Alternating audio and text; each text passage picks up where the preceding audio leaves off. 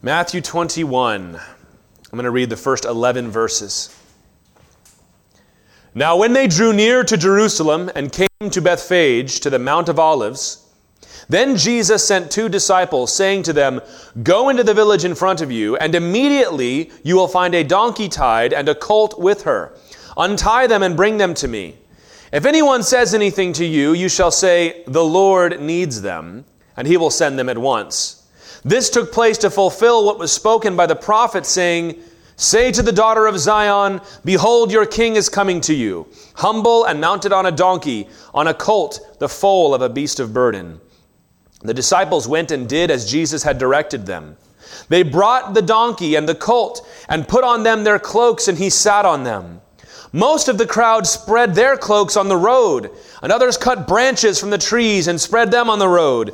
And the crowds that went before him and that followed him were shouting, Hosanna to the Son of David! Blessed is he who comes in the name of the Lord! Hosanna in the highest! And when he entered Jerusalem, the whole city was stirred up, saying, Who is this? And the crowd said, This is the prophet Jesus from Nazareth of Galilee. This is a familiar passage. This is the triumphal entry. This is what took place on Palm Sunday. This is the end of the three years of Jesus' ministry when he rode into Jerusalem for that final Passover. Along the way, if you read through the, the Gospels, Jesus has been gathering followers around him. He, he had been very popular at one point, and then that popularity dropped real low. But on the way back, everybody on this pilgrimage, on their way to the feast, began to attach themselves to him. And by the time he arrives, there's this great crowd of people. His fame has spread. John 12 tells us that on this day, one of the reasons he got so much attention was everybody had heard about the resurrection of Lazarus. And so they wanted to come and see this guy. Because this was the week of Passover, every Israelite male would have been in this city, or at least as many as were observant and obedient. Millions of people jam packed into this city. And Jesus prepares for his entry by sending the disciples to come back with a donkey's colt.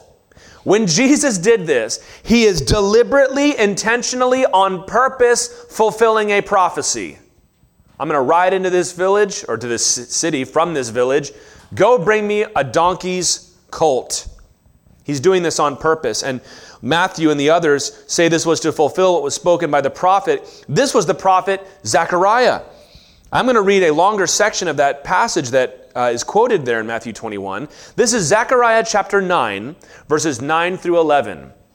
As you write that down, I will tell you there are certain books of the Bible that are indispensable when it comes to studying last days prophecy. Revelation is an obvious one. Daniel is in there. First and Second Thessalonians. Zechariah is also very high on that list, as is Matthew, by the way. But this is what a, a, longer section of that passage says Rejoice greatly, O daughter of Zion. Shout aloud, O daughter of Jerusalem. Behold, your king is coming to you. Righteous and having salvation is he, humble and mounted on a donkey, on a colt, the foal of a donkey. We continue. What is this king going to bring? I will cut off the chariot from Ephraim and the war horse from Jerusalem. The battle bow shall be cut off, and he shall speak peace to the nations. His rule shall be from sea to sea, and from the river to the ends of the earth. And for you also, because of the blood of my covenant with you, I will set your prisoners free from the waterless pit. Zechariah prophesied to the people that had just come back from exile Your king is coming. He's going to be mounted on a donkey, humble and lowly with salvation. We know that part. But his, his prophecy continues that he is going to be a king that is going to rule from sea to sea, we might say from sea to shining sea, from the river to the ends of the earth, and he will set your prisoners free. And you won't need to fight any more wars. Your enemies will be defeated. So, Jesus riding into Jerusalem on a donkey is in direct fulfillment of that passage. It was not just a prophecy of salvation, it was prophecy of political, national deliverance, victory over their enemies. And who was occupying Israel at this time? Rome. The Romans. They had built a fortress at the corner of the temple so that they could look down and double check what was going on. They marched through the streets. You're there for, imagine, for Passover. You're remembering the days. You're telling your children the story of the Exodus. And then down the road, you hear. And there's these men with these feathered helmets and these bright scarlet robes and carrying shields that have graven images on them. And you lean over to your son maybe and say, These are the Egyptians of today. It was Egypt before and it's Rome now. And they're all together in this remembrance of when God delivered us from a previous oppression. But now we're still oppressed. But you know, the Bible says one day God is going to send a king and he's going to set us all free. And then here comes Jesus mounted on a donkey into Jerusalem. Your mind would immediately begin to connect these things together, wouldn't they? They spread their cloaks on the road and they begin to wave, it's as it clarifies, I believe in John, palm branches. Now that's nice, Palm Sunday, wave palm branches, but we need to remember this. We've talked about it before. The palm branch was a nationalist symbol of Israel. It was a symbol of the Maccabean revolt. The Maccabees were priests that had rebelled against Greece. They had gotten rid of Greece, and Israel ruled themselves for 75 years. That's where the story of Hanukkah comes from and all of that, before Rome came in. So they begin to wave these palm branches, which is not just a nice thing. This is where saying, last time we had a guy like this, we kicked out the oppressor, and we're about to do it again. It's like when we walk around waving the yellow flag, don't tread on me, or we've got the three cornered hats. Like, it's patriotism. It's looking back to the last revolution. So, them waving these palm branches is not just a nice thing, it's a call for revolution.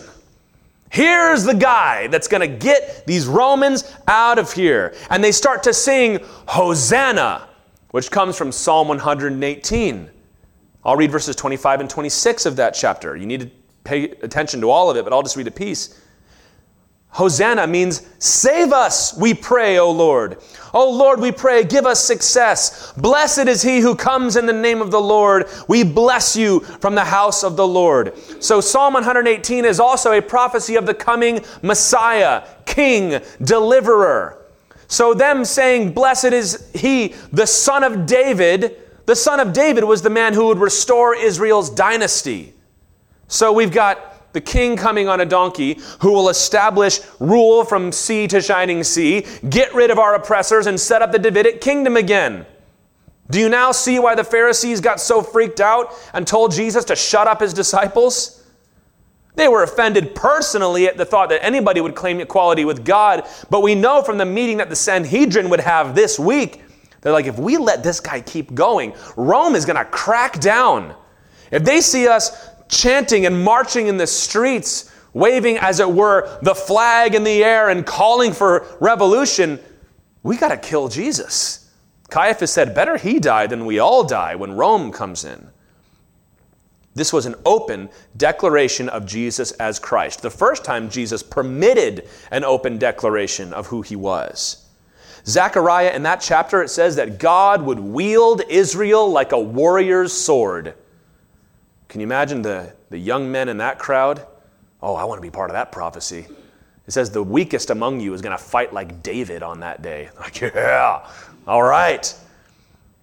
They were expecting a king. And here's the thing that I just hope I laid out to you they were not wrong to expect him to be their king. Was Jesus their king? Yeah. Was he the son of David? You bet.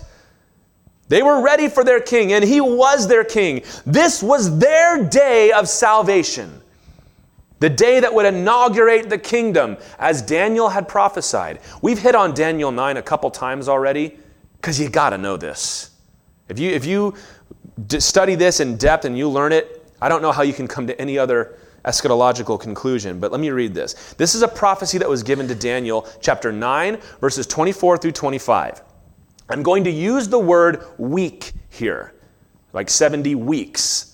But the word for week in Hebrew is seven, 77s. So we understand these weeks not to be days, but to be weeks of years. Are you tracking with me here? So a week is a seven, a set of seven years. All right. Daniel was told in Daniel 9 70 weeks are decreed about your people and your holy city. So 70 times 7 is what? 490 weeks of years. So 490 years. So much for prophecies not being specific, huh? Are decreed about your people and your holy city to finish the transgression, to put an end to sin, to atone for iniquity, to bring in everlasting righteousness, to seal vision and prophet, and to anoint a most holy place. To, in a sense, to finish everything God had promised for them. Know therefore and understand that from the going out of the word to restore and build Jerusalem, that was Emperor Cyrus, who was the Persian emperor from that day until the coming of an anointed one, a prince, there shall be seven weeks. Then for 62 weeks it shall be built again with squares and moat, but in a troubled time. So seven weeks plus 62 weeks. These are weeks of years now, 483 years until a prince comes in a troubled time to your city after it's been built again. When Jesus came, circa 30 AD. This was the 483rd year since Cyrus's decree. All that remained, according to Daniel's prophecy, was a week, uh, seven years of war. Israel should have received Jesus at this moment, hailed him as king, worshiped him as God, allowed him to take his place on the throne as the son of David, and if they had, all of history would have been different. But what do we see Jesus doing on this glorious, happy, triumphant day? He's weeping. Luke 19, verses 41 through 44, the same scene from a different book. When Jesus drew near and saw the city, now remember, on the donkey, the prophetic donkey, surrounded by his disciples, throwing their cloaks on the ground, this great crowd that has come with him, waving the palm branches, Hosanna, Hosanna. They come around and he sees the city and all the people coming out to meet him, and he wept over it, saying, I would that you, even you, had known on this day the things that make for your peace. But now they are hidden from your eyes. Everything that Daniel prophesied could have happened today but now they're hidden. For the days will come upon you when your enemies will set up a barricade around you and surround you and hem you in on every side and tear you down to the ground, you and your children within you, and they will not leave one stone upon another in you, because you did not know the time of your visitation. Why is Jesus weeping at what could be seen as the pinnacle of his ministry? You say, wait a minute, they're saying Hosanna, they're calling his name, they're welcoming him as king. Why is Jesus saying these things are going to be hidden? Because you all know what happened that week, don't you? Jesus goes into the temple and flips over the tables. And then all the leaders get together and decide we're going to bring this guy down. We're going to, quite literally, we're going to cancel Jesus. We're going to get him to say something he can't defend, and then everybody's going to hate him. And Jesus makes them all look silly and then he gives this sermon blasting these leaders. And then you get into Thursday night when Judas goes to them and says, How much money do you want me to deliver Jesus over into your hands? And while on Sunday they were shouting, Hosanna, Hosanna, on Friday, what were they crying in front of Pontius Pilate's house? Crucify. Remember when it said earlier in the Gospels that Jesus did not commit himself to every disciple because he knew the heart of every man? Same thing here. Oh, they're shouting and celebrating and calling for me to be king. I know what's up. They're not interested in the salvation of those Romans, which was Jesus' ministry. They're not interested in the salvation of the Ethiopians or the barbarians or the people on the other side of the world that they don't even know exist. They just want a political king. And so, when Jesus did not seem to be too interested in their revolution, they cried, Crucify. They rejected Messiah. All their hopes, all their plans, all their prayers, every year of sitting down and eating the bitter herbs and the unleavened bread was all smashed into pieces because when their day of visitation came, when Messiah arrived, they said, No. John 19, verses 14 through 15. Jesus has been flogged and beaten and mocked And it was the day of preparation of the Passover, about the sixth hour. And Pontius Pilate said to the Jews, with Jesus, imagine him there, with the crown of thorns and the bloodied body, bruised, his beard pulled out. And he says, Behold your king. Pontius Pilate is even speaking unwitting prophecy in this moment. And they cried out, Away with him! Crucify him! And Pilate said to them, and can't you just hear the Holy Spirit pleading through this man? Shall I crucify your king? And they said, We have no king but Caesar. We will rule ourselves, thank you very much. And the one that they had been sent to deliver them from all oppression, they said, We'd rather be oppressed than follow him. God's city on a hill, Israel, his light to the Gentiles, his nation of priests, rejected all of that when the moment came. Romans 10, verse 3, Paul explains being ignorant of the righteousness of God and seeking to establish their own, they did not submit to God's righteousness. They, they knew good and well who he was because he was heralded and announced as such, just as prophesied. But when they heard a little bit that week about his righteousness, they refused to submit to it. And there are some grievous sins in the history of Israel. The golden calf, when the Moses is up receiving the law and they built a golden cow and begin to worship in this orgiastic frenzy, God forgave that. The sins of the judges. I mean, read the book of Judges. You don't even hardly want your kids reading that book. What the sin of Jeroboam? What's better than one golden calf? Two golden calves. And Jeroboam, from that time forward, is called Jeroboam, who led the people of Israel to sin. All of those things pale next to the crucifixion of Jesus. God came to the earth in human flesh and they nailed him to a tree. And they left him there to die. What now? What about all those things that Zechariah had prophesied? Everything that Moses and Ezekiel and everyone was looking forward to. I wonder if the angels were thinking, this can't be right.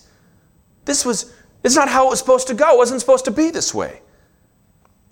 Well, here's the deal God's plans are not going to be thwarted by anybody. If God purposes to do something, no one can stop him, not even his own people. There needed to be a sacrifice offered for sin. That's why Jesus came, Isaiah 53, right? And he was. Yet it was at the hands of his very own people. And God, after the resurrection and all of the glory and the joy of that, moved on with the plan of salvation. And the gospel has gone to the world. I mean, here we are. They didn't even know there was a place called Alabama back when those prophecies were given, but God knew. To the ends of the earth. But God chose to do that without Israel. Everything I said I would use you to do to reach the whole world, I will now do without you. Three ways that Israel was judged by the Lord on this day. Number one is through the salvation to and through the Gentiles. The Gentiles. The Goyim, the nations. The ones that had oppressed and beaten them down and invaded them on every side, that didn't keep the food laws and didn't know the Torah and didn't even know who Moses was. And God goes, I'm going to use them to bring my salvation to the world. I'm going to use them to make my name famous to every corner of the globe. You read the book of Acts. The first persecutors of the church and haters of the gospel were not Romans, they were Jews, Israelites. Contrasted with the welcome reception of the Gentiles. Roman, like proud Romans, like, uh, I'm not interested in going after some other weird culture. Proud of Rome. I'm proud of the empire. I fought for this empire. I'm proud to be a Roman. And they received the gospel. And they sent out missionaries. And they died for the truth of the gospel. Even today, the church is mostly Gentiles. It is largely people outside of God's chosen nation who share in and carry the joy of God's Messiah. Isn't that ironic? I mean, most of us are not Jewish, and yet we use words like hallelujah. which is Hebrew for praise the Lord, Hallel Yah, like Yahweh. We use words like Messiah, Mashiach, which means promised one, anointed one. We name our kids things like Samuel and Isaac and Jacob. Shouldn't we be naming, at least in my case, things like George and William? Like that's, that's our culture, right? But that, that truth has gone from them to the world, and the Gentiles now carry the truth of Messiah. Everything God said I was going to do through you, I'm now doing without you. Number two, the destruction of Jerusalem. Not only was Israel's privilege as emissary and priest for the world taken away for a time, but the land of Israel itself was ravaged. 40 years after this. Isn't that significant? So, for those that want to claim these numbers are just symbolic, that's not even in the text of Scripture, but it was 40 years later that in AD 70, Rome destroyed Jerusalem. They sacked the city, they laid the city waste. They burned the temple and scraped off the gold and knocked all the stones down and ravaged the women and murdered the children and scattered them around the world for almost 2,000 years. The Jews were living just about everywhere but the land of Israel until 1948, of course. Isn't it amazing that if you read the Old Testament, so much of it is the prophets warning Israel and saying, You've got to stop this idolatry. God's going to judge you, He's going to exile you, He's going to send you to Babylon. And when one king would repent, God would go, Okay, fine, I'll delay that. Over and over again Hezekiah, Josiah, Manasseh. It was delayed, delayed, delayed. And then finally, God goes, I would have delayed longer if you had just prayed. Centuries. But they rejected Jesus 40 years, done. Shows the grievousness of that sin, doesn't it? The Lord said in Deuteronomy, If you reject me, if you sin against me, I will scatter you to the winds. I won't let you be in my land if you're not going to serve me. 40 years, and Jerusalem was destroyed. And number three, blindness to the Jews. You know, it's really tragic that the people who, the names that we look to for those that have heralded the gospel are not Hebrew names for the most part. That's tragic. The destruction of Jerusalem, and it's even sickening to think about what happened on that day. But the worst of all is that Israel has been judged with spiritual blindness. Paul in Romans 9, 10, and 11 talks about how God hardened the hearts of Israel just like he hardened Pharaoh's heart. Isn't that ironic? The Lord says, Do you think that you are exempt? That you can do whatever you want and reject my people? I have hardened your heart. So that only a chosen remnant is today saved from among their ranks. The Lord says there will never be a national revival of religion serving the Lord Jesus Christ in Israel until I say so. It's horrific to think about, isn't it? It's sobering. You can feel it in the room, can't you? Can God do that? Oh, yes, He can. Remember Romans 9, Paul says, Who are you to come to God and tell Him what He can and cannot do? And to sum it up, Romans 11, 25, Paul said, Lest you be wise in your own sight. And I like that. Like, I don't care what your weird theories are about the Jews, all right? Let me tell you what's really going on. I do not want you to be unaware of this mystery, brothers. A partial hardening has come upon Israel until the fullness of the Gentiles has come in. Partial hardening. Jews still get saved, of course, but we're not going to see this overwhelming return as in the days of Josiah, for example, until the fullness of the Gentiles comes in. The Lord is doing his work of salvation apart from Israel, without a kingdom, and by blinding their hearts. They missed it. And we can look and say, Did anybody see this coming? Well, the thing is, if you look at the Old Testament and you read carefully, the Lord knew that it was coming. Daniel chapter 9, verse 26, to keep reading that passage I was reading before, we read how after 69 weeks, there will come a king. And that's a great place to stop. It's a great sermon, you know, ending, right? The king will come. But there's another week. What did Daniel continue to say? He said, after those 62, and that's 62 plus 7, so this is after 483 years, the anointed one shall be cut off and have nothing. An anointed one, you know what that Hebrew word is. That's the word Messiah. And the people of the prince, different prince, not the anointed one, this is the bad anti prince who is to come, shall destroy the city and the sanctuary. Its end shall come with a flood, and to the end there shall be war. Desolations are decreed. So Daniel prophesied that this time clock will move up till 483 years, 69 weeks, 69 sevens. But then he says, and then something will go terribly, terribly wrong. The anointed one will be killed. The city will be destroyed. The sanctuary will be ravaged. There will be people that will come in and make war against Israel until the end. Desolations are decreed. Isn't that exactly what has happened? We went 483 years and then the Messiah was cut off. The city was destroyed and the sanctuary was broken into pieces. And has not Israel and the Jews been ravaged by just about every nation in the world since that day, even by our own, to our great shame? Even now, they're in their land, but I mean, barely, right? They're holding on, but it just, it, you would not not be surprised in the least to check your phone and find out these 10 countries have all declared war against Israel, and who knows if they'll be able to last. Even on college campuses, people march against the oppression of the Jews against the Palestinian people and cheering for suicide bombers. And it's, it's, it's hard over there.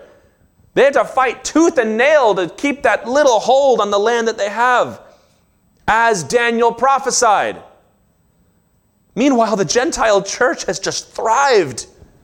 The Gentile church, I mean, the gospel has just gone into cultures and transformed them, hasn't it? We can't even really talk about our own without the gospel. The God of Israel is worshiped around the world by multitudes of Gentiles, as Daniel prophesied. Here's another passage from the Old Testament Hosea chapter 3, verses 3 through 5.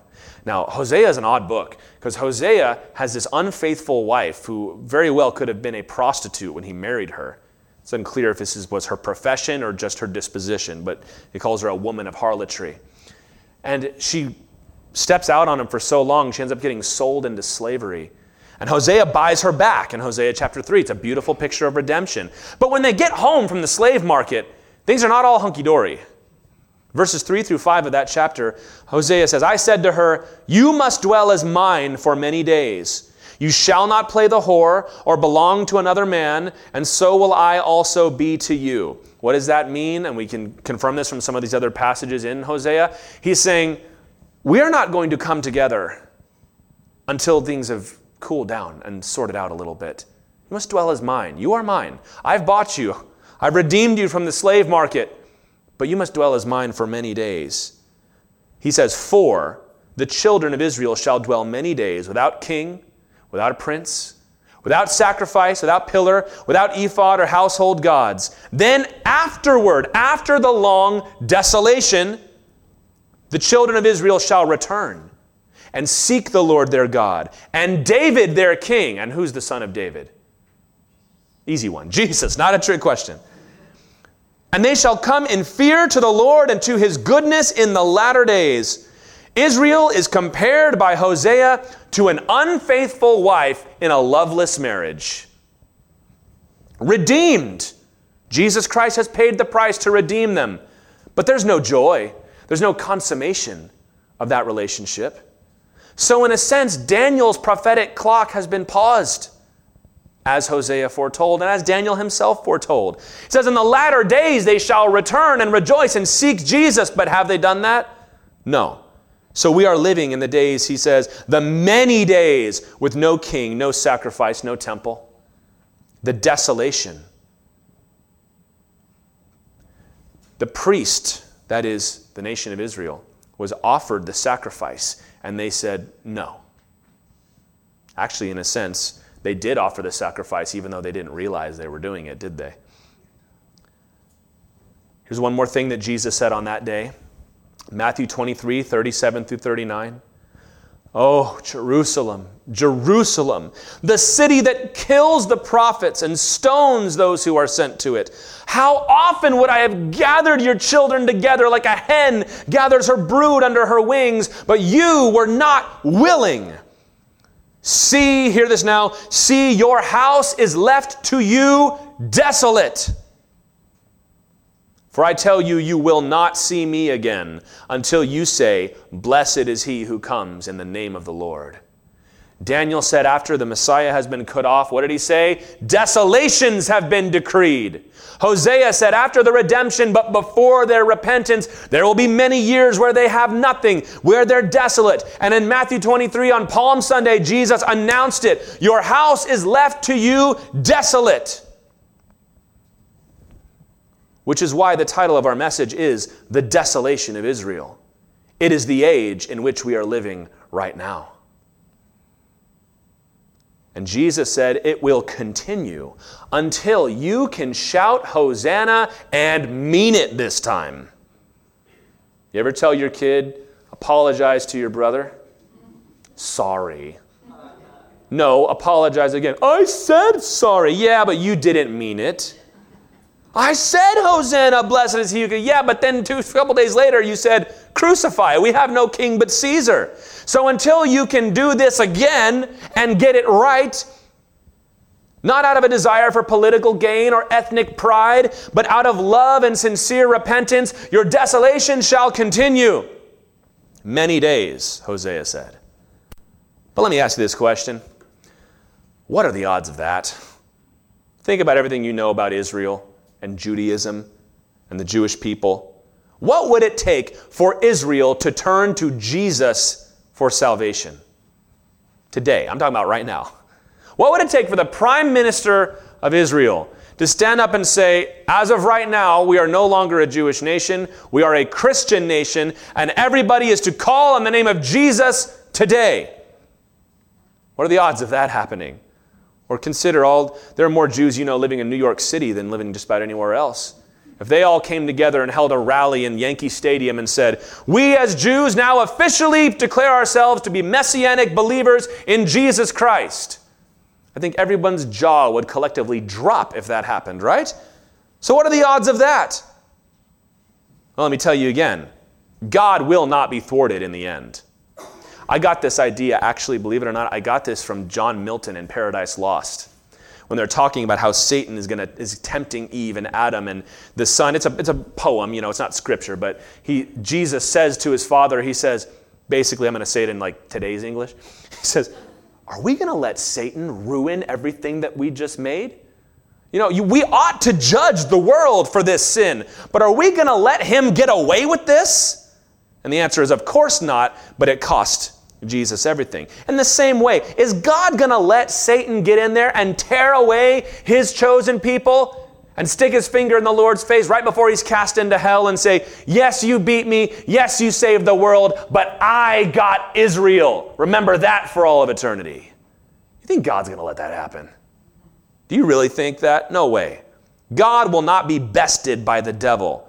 Now, some people try to get around this. Of course not, because when it says Israel, it means the church. To which I say, does it say that? You will not find that verse in the Bible, I promise you.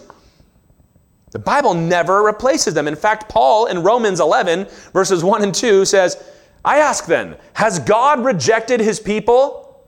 By no means. It's Greek megenoita. It means may it never be. What are you nuts?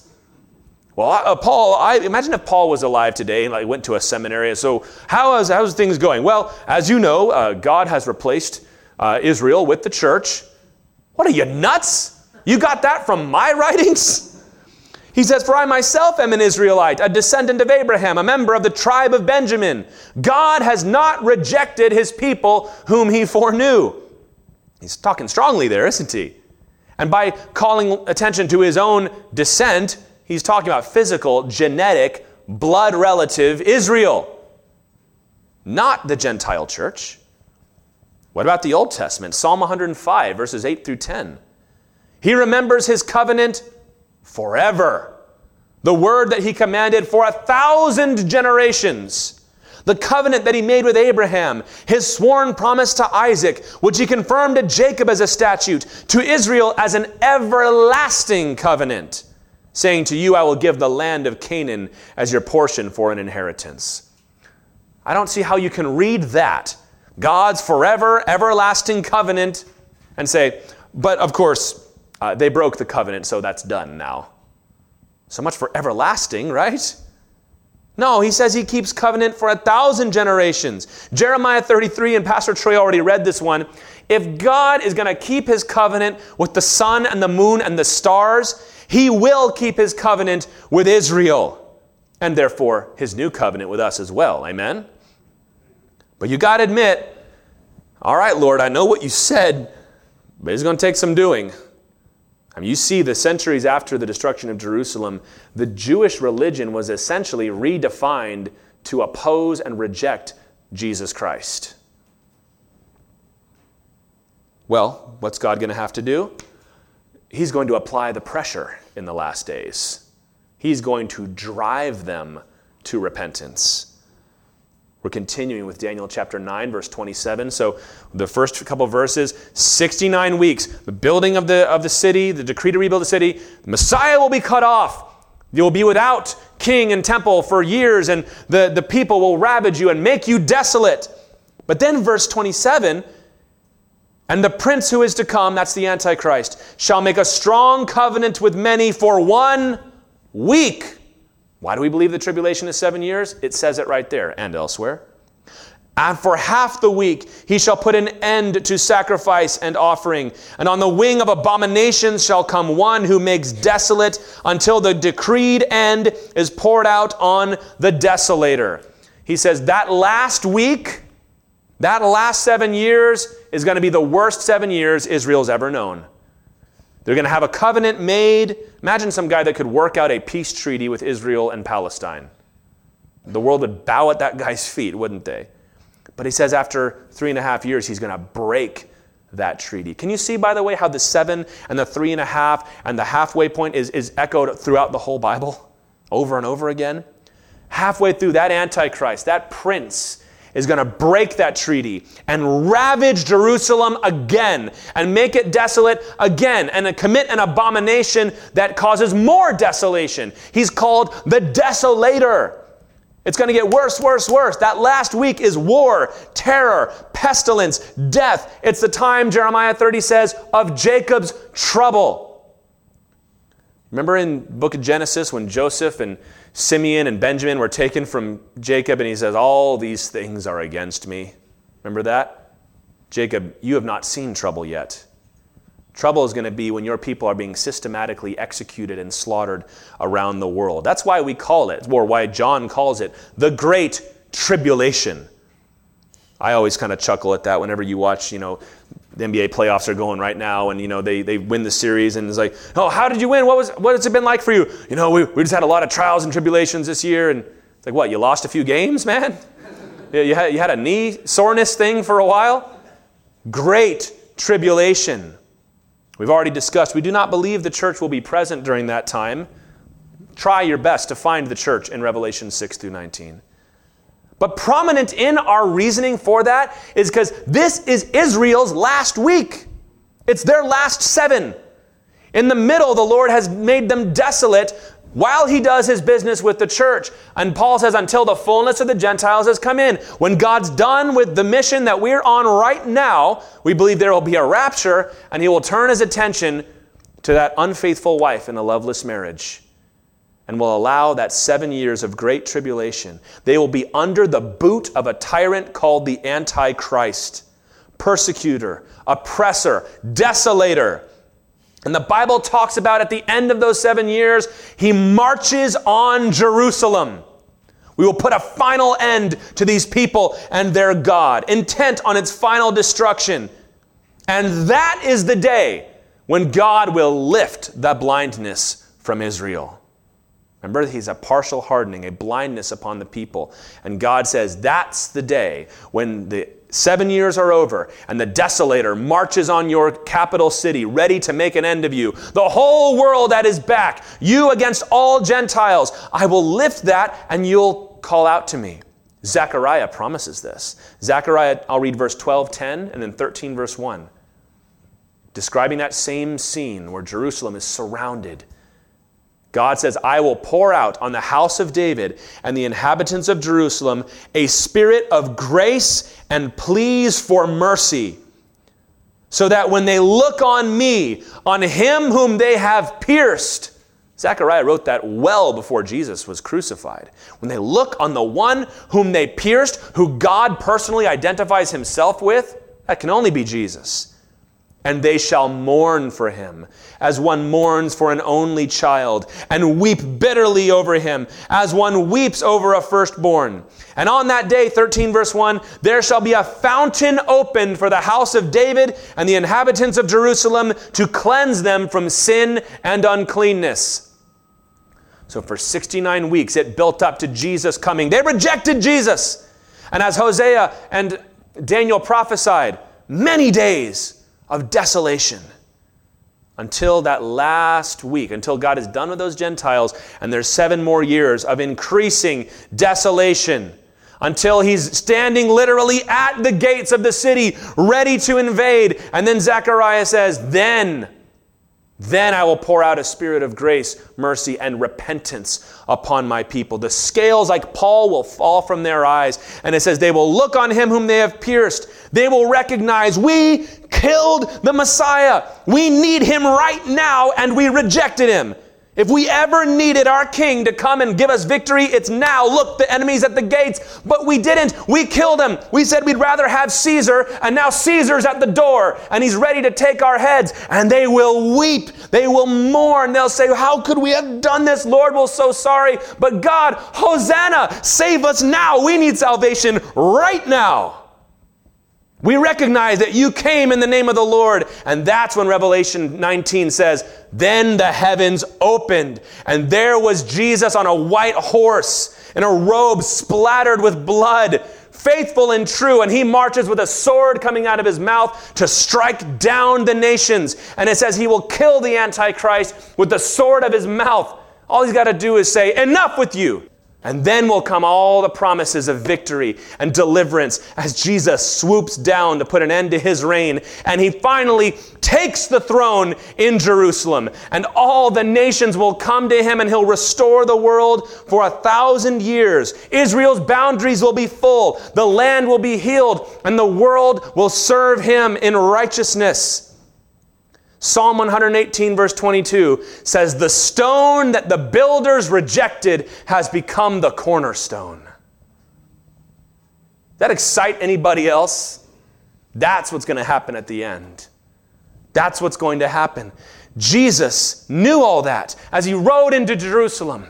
He knew they were calling his name now, but he wept because he says, I want to bring you together. I want to gather you like a hen, and I will, but I know what it's going to cost.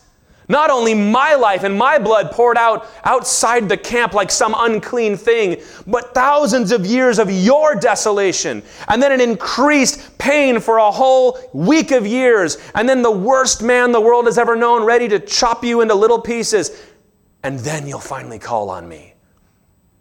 But as Hebrews tells us that Jesus Christ, for the joy that was set before him, endured the cross, despising the shame if this means, as Paul says in Romans 11, all Israel will be saved, then Lord, I will go to the cross. I'll pay the price.